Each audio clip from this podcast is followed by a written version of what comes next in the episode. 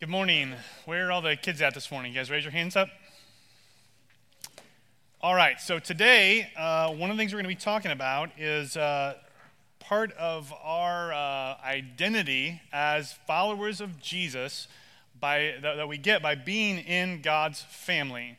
Um, and it's really helpful for us that the Bible uses that kind of uh, image of family, right? Because, because we know what it's like to be in a family, right? How many of you are in a family?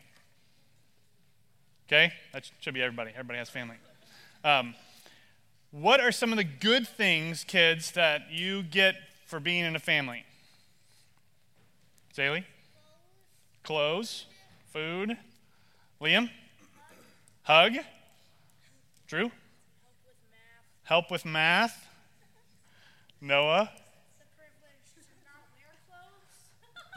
okay, all right. Sophie? What? Getting cared for, yes. Zeke? A TV. Love. Love. All right, what are. Do you have something? Giving kisses, yes. All right. Uh, what are some of the. I mean, they're not bad things, but less fun things that come by being in a family, like things you have to do that your mom and dad make you do? Levi? Chores. What are some examples of chores you have to do at your house? Zaylee? Doing the dishwasher. Okay. Taking a bath. Harper? Making your bed. Drew? That's what I thought it was going to be. Noah? Having to wake up. Kate? Laundry. Laundry. Joshua? Oh, wait. Wrong side. Yeah, having to fold clothes. Sophie? Sweeping. Zeke? Um, clean our rooms. Clean our room. You get money for cleaning your room? I'll clean your room. Levi? Picking up the garbage. All right. So, being in a family means that you get all these good things like kisses and hugs and love, and you get cared for, you get food, you get shelter, you get clothing. But being in a family also means that with all those privileges you get, all those good things you get, you also get responsibilities. Like you got to fold those clothes, you got to help clean the dishes that you eat on, you got to help clean the house that you live in. Um, and the reason why we're talking about this this morning is because it's very similar to that for us to be in God's family. Being in God's family means we get all kinds of blessings. We share in Jesus' inheritance. What he gets from his Father, he shares with us, which is amazing. It's, it's gracious, it's generous. But being in God's family also means that there are expectations placed on us. God wants us to act and live in a certain way as his children. And so, kids, I would encourage you to go home and ask your parents more about the great and many blessings we get by being in God's family and also the expectations that are placed on us as his children. Um, for everybody else, go ahead and open up your Bibles to Luke chapter 6. We're going to be reading verses 27 through 36 this morning. But before we do that, I want to just share a little something about the song we just sang. Right? We just sang the song at the cross, and there's this this repeated phrase. Um, at the cross, at the cross, where I first saw the light, and the burden of my heart rolled away. It was there by faith I received my sight, and now I am happy all the day. Um, but the problem is, we're not happy all the day, right? Is anybody in here happy like all the time, every day, 24 hours, seven days a week? You're lying, Kevin. You're not. right? No one is. Nobody is happy. If somebody was happy literally all of the time, it would probably be because there's something wrong with them. Um, and the reason why I bring that up is because I, I think that if, if we're not careful as we sing that song and we think about the words, it might cause us to think that there's something wrong with us as followers of Jesus. You know, as if there's something broken in me or broken in you because we're not just giddy and happy and cheerful all the time. Like, is, is Jesus' death not enough for me that that's not how I feel? We're singing this song. Everybody's singing this song. Maybe everybody else feels that way and I don't feel that way. Is there something wrong with me? But the reality is, is there's not something wrong with us, there's something wrong with the word happy. Uh, because as the English language has evolved, the word happy just doesn't mean what it used to mean. Now it means a fleeting, uh, kind of shallow happiness. Um, and the reason why I bring this up is because last week, right, we were in the Beatitudes. Um, where Jesus said over and over again, Blessed are you who are poor, blessed are you who are hungry, blessed are you who weep. Now, blessed are you when people hate you and mistreat you. The reason why I bring that up is because the word that's translated blessed can also be translated as happy which really doesn't make sense in the way we use the word happy, right? Happy are you who weep now. Those, those two don't go together. They don't, they don't fit. And the reason why they don't fit is because the word happy doesn't mean what it means when we use it. Uh, it used to mean more like blessedness or favor from God. It's talking about this state that we're in spiritually under God. We are blessed by Him. We are favored by Him. We are happy in Jesus in a spiritual way, not in a kind of emotional, fleeting, temporary way. And so when we sing that song at the cross, we're not saying that we're happy and cheerful all the time. What we're saying is that because He has saved us, we are in a different spiritual standing under God. He has changed our relationship with Him. Now it's no longer one of fear and guilt and shame, it's one of joy and blessedness and favor and spiritual happiness. And so when you sing that song, don't feel like you're a failure. Recognize that it's talking about the identity that we have in Christ, the spiritual standing that we have under Him. Um, and be encouraged as you sing it, even if you're not emotionally happy when you do. Let's read uh, Luke chapter 6, verses 27 through 36. But I say to you who hear, love your enemies. Do good to those who hate you. Bless those who curse you. Pray for those who abuse you. To one who strikes you on the cheek, offer the other also. And from one who takes away your cloak, do not withhold your tunic either. Give to everyone who begs from you, and from one who takes away your goods, do not demand them back. And as you wish that others would do to you, do so to them. If you love those who love you, what benefit is that to you? For even sinners love those who love them. And if you do good to those who do good to you, what benefit is that to you? For even sinners do the same. And if you lend to those from whom you expect to receive, what credit is that to you? Even sinners lead, lend to sinners to get back the same amount. But love your enemies and do good and lend, expecting nothing in return. And your reward will be great, and you will be sons of the Most High, for he is kind to the ungrateful and the evil. Be merciful, even as your Father is merciful. Let's pray.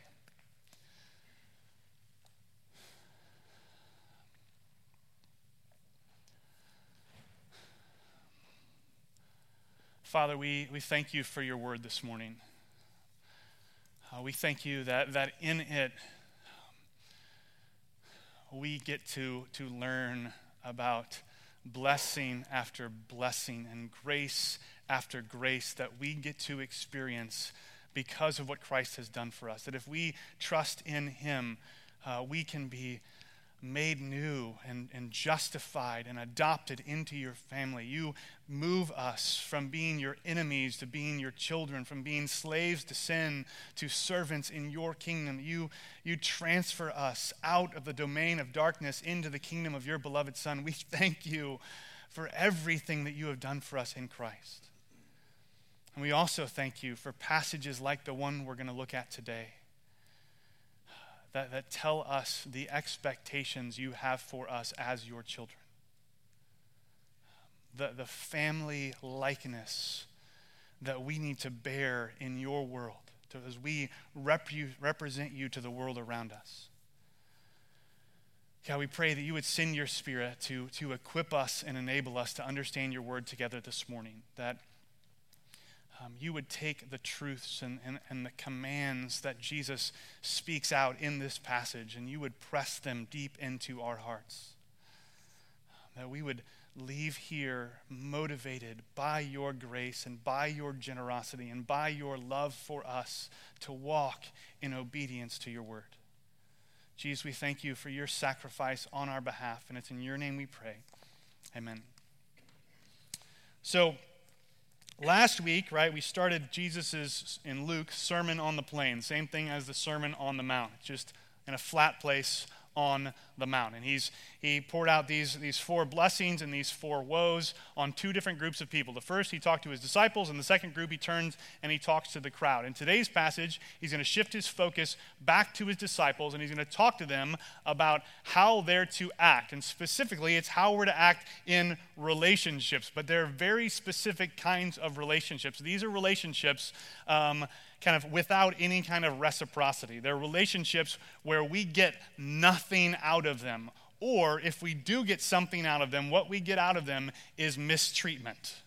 And so these are relationships with people that are our enemies, people that we don't like, people that don't like us, people that mistreat us or do bad things to us. And he's telling us how we, as his people, are supposed to act towards those who are opposed to us. He's kind of drawing out that last beatitude in verse 22, where he said, Blessed are you when people hate you, and when they exclude you, and when they revile you, and when they spurn your name as evil. He's telling us how we're supposed to act in those situations. And so he's going to start by giving us four commands and really, it's one command that's unpacked with three more commands.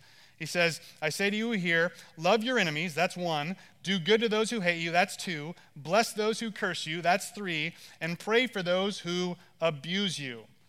But it all starts with love your enemies. And he's going to unpack that and explain that with those three other commands. And it's, it's, it's very, very, very significant and helpful for us that Jesus does what he does with these four commands. And the reason why it matters is because if he just threw out the first command, if he just said, love your enemies, and then moved on to something else, we would think that the command was for us to feel something for our enemies. Right? In order to obey Jesus, what I need to do is I just need to, you know, cultivate some, some positive, warm feelings for my enemies. And then once I've done that, I've obeyed him because, because love is a feeling, right? Wrong. Right? DC Talk 1992 love is a verb. But that's true, right? In Scripture, love is an active thing.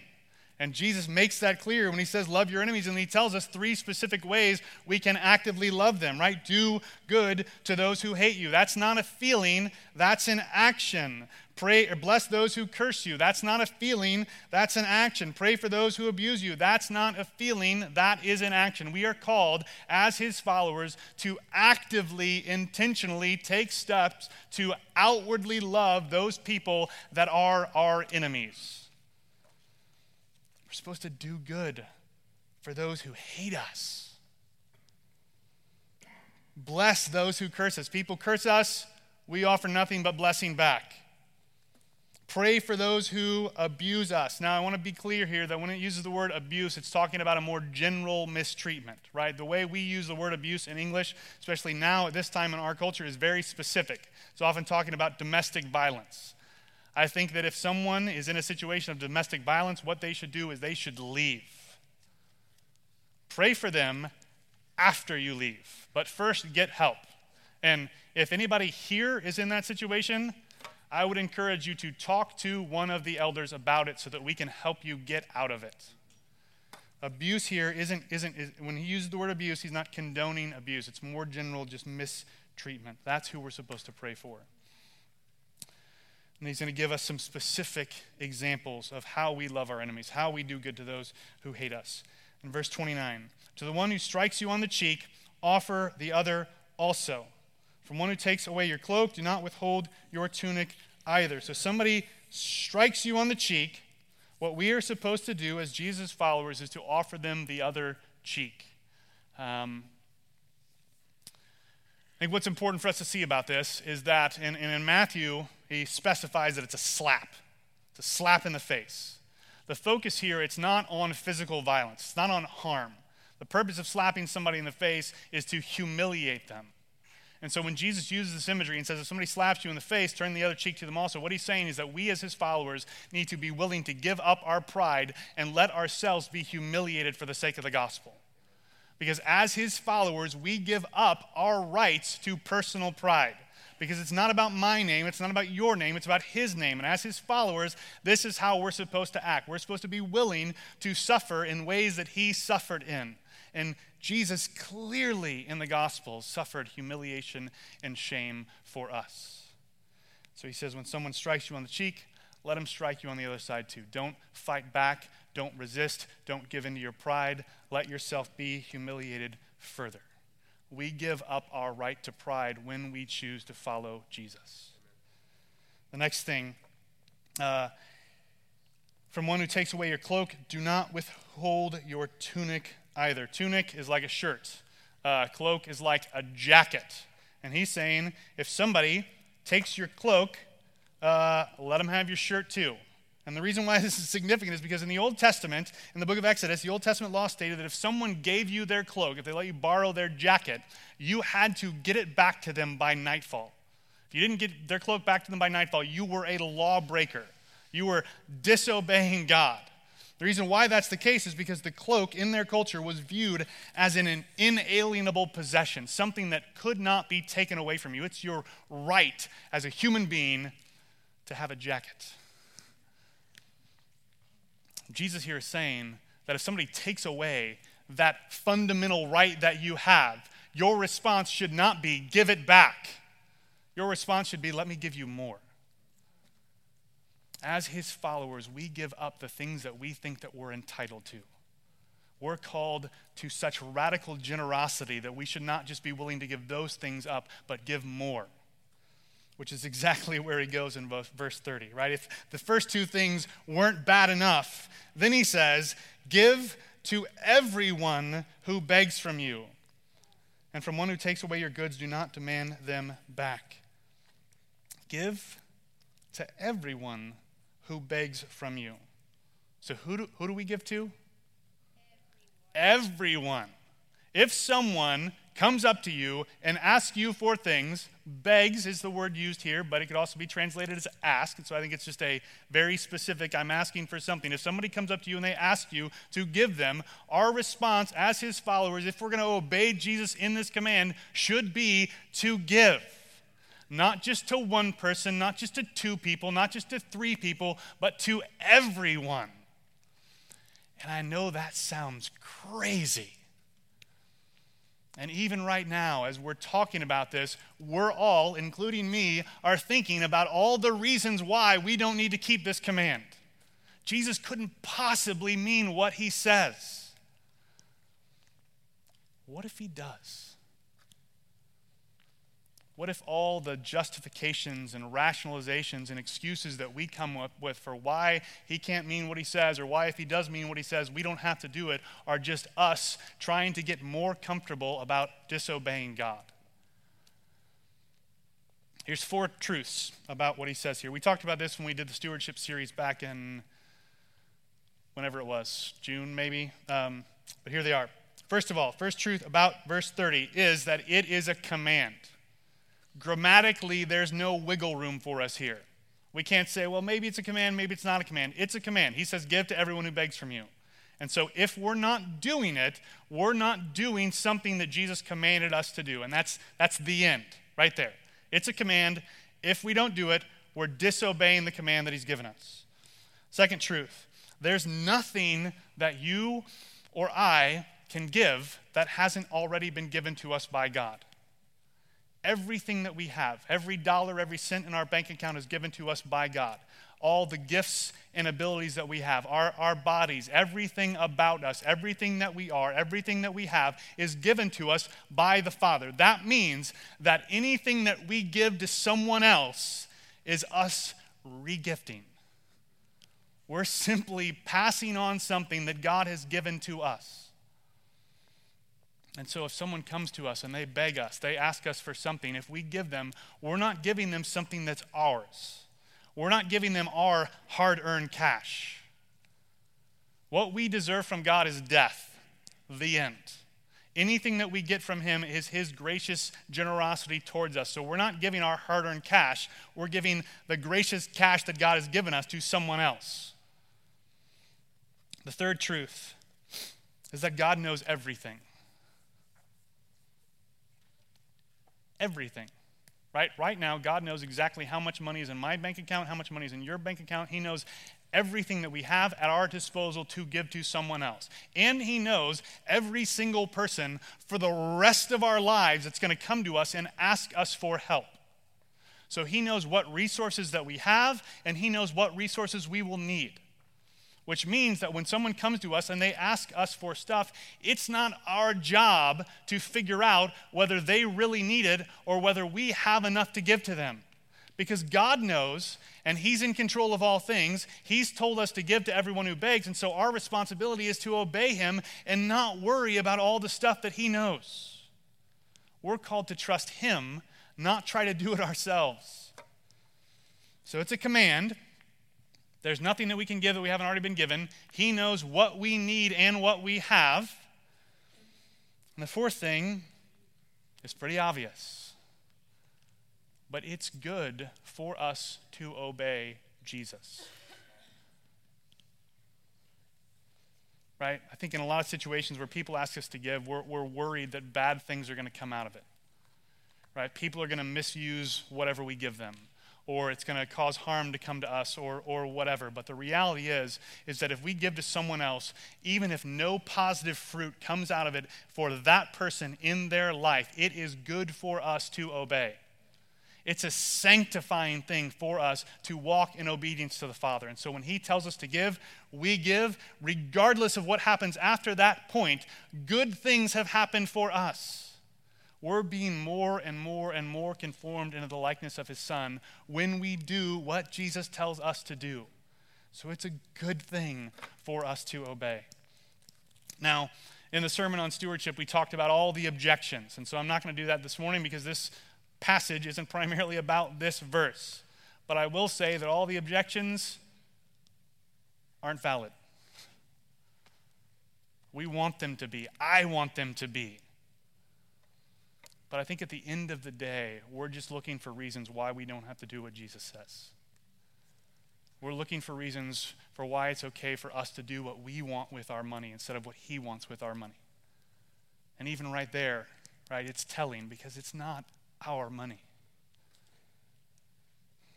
And so I would encourage you, this verse encourages me and you towards radical generosity. It encourages us towards being uh, more gracious and more generous with what God has given us and giving in ways that we aren't able to control because it's forcing us to trust Him and be more faithful with what He's given us. And so I would encourage you to look for ways that you can obey Jesus' command this week, this month, this Christmas uh, by giving to those who ask. If you want to talk more about this afterwards, uh, I would love to, but we don't have time to talk more about it now. Verse 31. And as you wish that others would do to you, do so to them. This is the golden rule, right? As you wish that others would do to you, do so to them. I love the golden rule, especially as a parent. Right? It just makes things very, very simple. It's very clear. It's to the point. Uh, how should you treat somebody else? Well, you should treat somebody else how you would want to be treated. But there are also times where I don't like the golden rule. I don't like the golden rule when I make it transactional. When I say, I'm going to treat you how you treat me. That, that's not the golden rule. It's, it's close. That's the golden rule broken by sin in our flesh. Or when I say, right, if, if you start treating me how I want to be treated, then I'll start treating you how you want to be treated. You do it first, and then I'll do it. But the reality is, is that, first of all, this is a command. We treat the golden rule most of the time like it's just this general principle for good behavior. But it's not a principle, it is a command. The command is at the very end of the verse it's do so to them. The first half of the verse of the golden rule is just explaining, Jesus explaining what we're supposed to do with the command at the end. So, our role with the golden rule is to do what Jesus tells us to do. What does Jesus tell us to do? Jesus tells us to treat other people how we want to be treated. It doesn't have anything to do with anyone else regardless how other people treat us, regardless of whether they treat us how we want to be treated, regardless of whether they mistreat us. our responsibility is to treat them how we would want to be treated, which makes the golden rule a lot less fun because it puts all of the responsibility on me. And it puts all the responsibility on you and not on other people where we would really like for it to be. Our responsibility is to do what Jesus says. Jesus says, treat other people how you would want to be treated. Now he's going to explain with some hypotheticals the other option.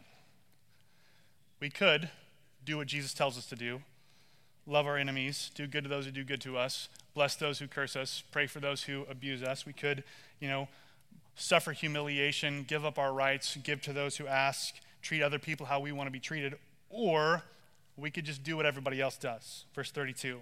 If you love those who love you, what benefit is that to you? For even sinners love those who love them. If you do good to those who do good to you, what benefit is that to you? For even sinners do the same. And if you lend to those from whom you expect to receive, what credit is that to you? Even sinners lend to sinners to get back the same amount. Jesus is saying, even people who have not been transformed by the gospel do these things. Doing those things is no big deal. Right? People that treat us well, we treat them well, even in our flesh we would be willing to give to somebody that we know is going to give it back in our flesh. We would be willing to treat others well that treat us well in our flesh. Even without Christ's work in our life, we would be willing to live like that, which means it doesn't matter. Because what he's calling us to in this passage are things that absolutely are not possible for us apart from his work in our life. Right? We, we can't do these things on our own. Which is why he says what he says in verse 35. But don't do what they do. Instead, love your enemies and do good and lend, expecting nothing in return. We're called to do what Jesus tells us to do, not what everybody else does. We give expecting nothing in return. But then look what he says next lend expecting nothing in return, and your reward will be great and you will be sons of the Most High. So, this kind of lifestyle, doing what Jesus calls us to do, living like He calls us to law, live, results in two things. We don't do it expecting a return, but we actually get something. Something results from it. Results in our reward being great in heaven. And, he says, you will be sons of the Most High.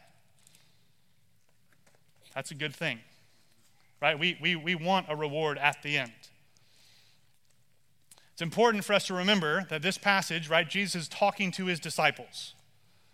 So he's not saying do these things. He's not saying love your enemies, you know, get or lend expecting nothing in return. He's do good. He's not saying do these things so that you can get a reward. He's not saying do these things so that you can be his disciples. They're already his disciples. He's already talking to his followers. He's saying this is how you're expected to live as his disciples. And as his disciples, they'll get a reward. They're not doing these things to earn the reward, but that comes at the end. We also will be sons of the Most High. And here I think is a place where we can miss it and think that he's saying, do all this stuff, and then you can be my sons and daughters.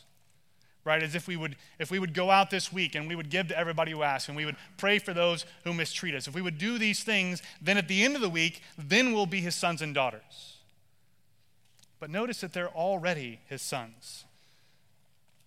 He says, You will be sons of the Most High, for he is kind and ungrateful to, he is kind to the ungrateful and the evil.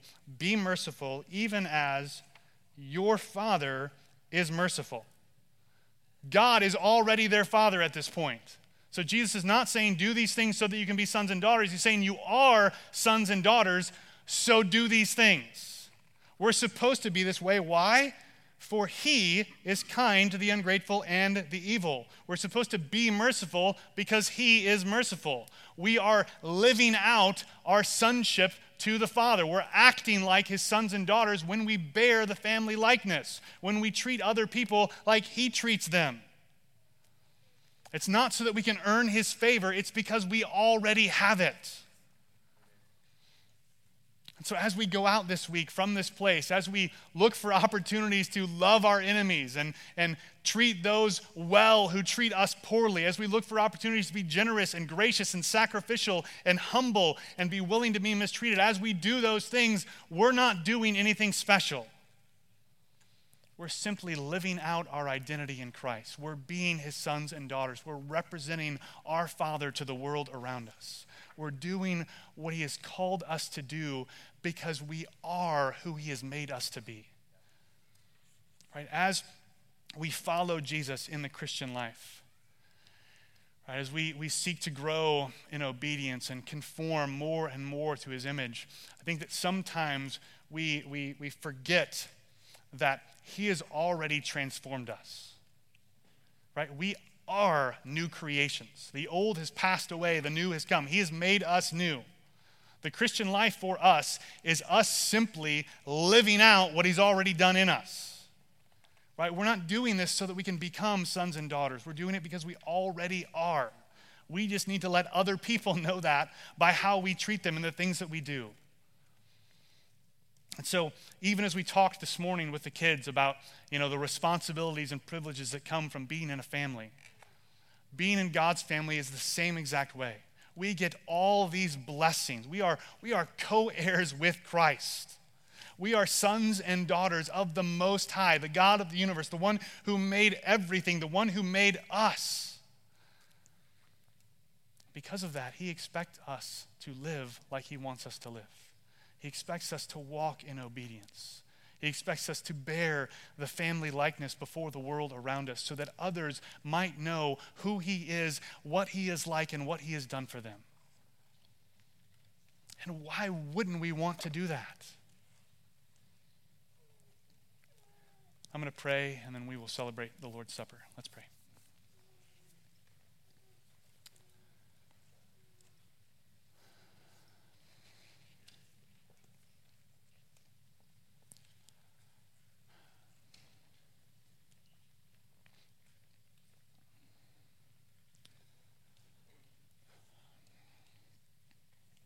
Jesus, we thank you that you came into this world born of a woman and born under the law to, to free us from it. That you have made it so that we are no longer your enemies. And we are no longer slaves to sin and death and Satan, but that we are free sons and daughters of your Father, of our Father. We pray that you would use your Spirit to, to convict us and challenge us with your words to your followers this morning. We pray that you would help us this week, this day, this hour to be sons and daughters of God. He would help us to walk in obedience, even when it's hard, even when we don't want to, even when it doesn't come natural to us. That your grace would continue to transform us and make us more like our identity is in you and less like who we were before you stepped in to make us new. We pray now that as we celebrate your death through the Lord's Supper and worship together, that you would move in our midst and enable us to worship you rightly. It's in your name we pray. Amen.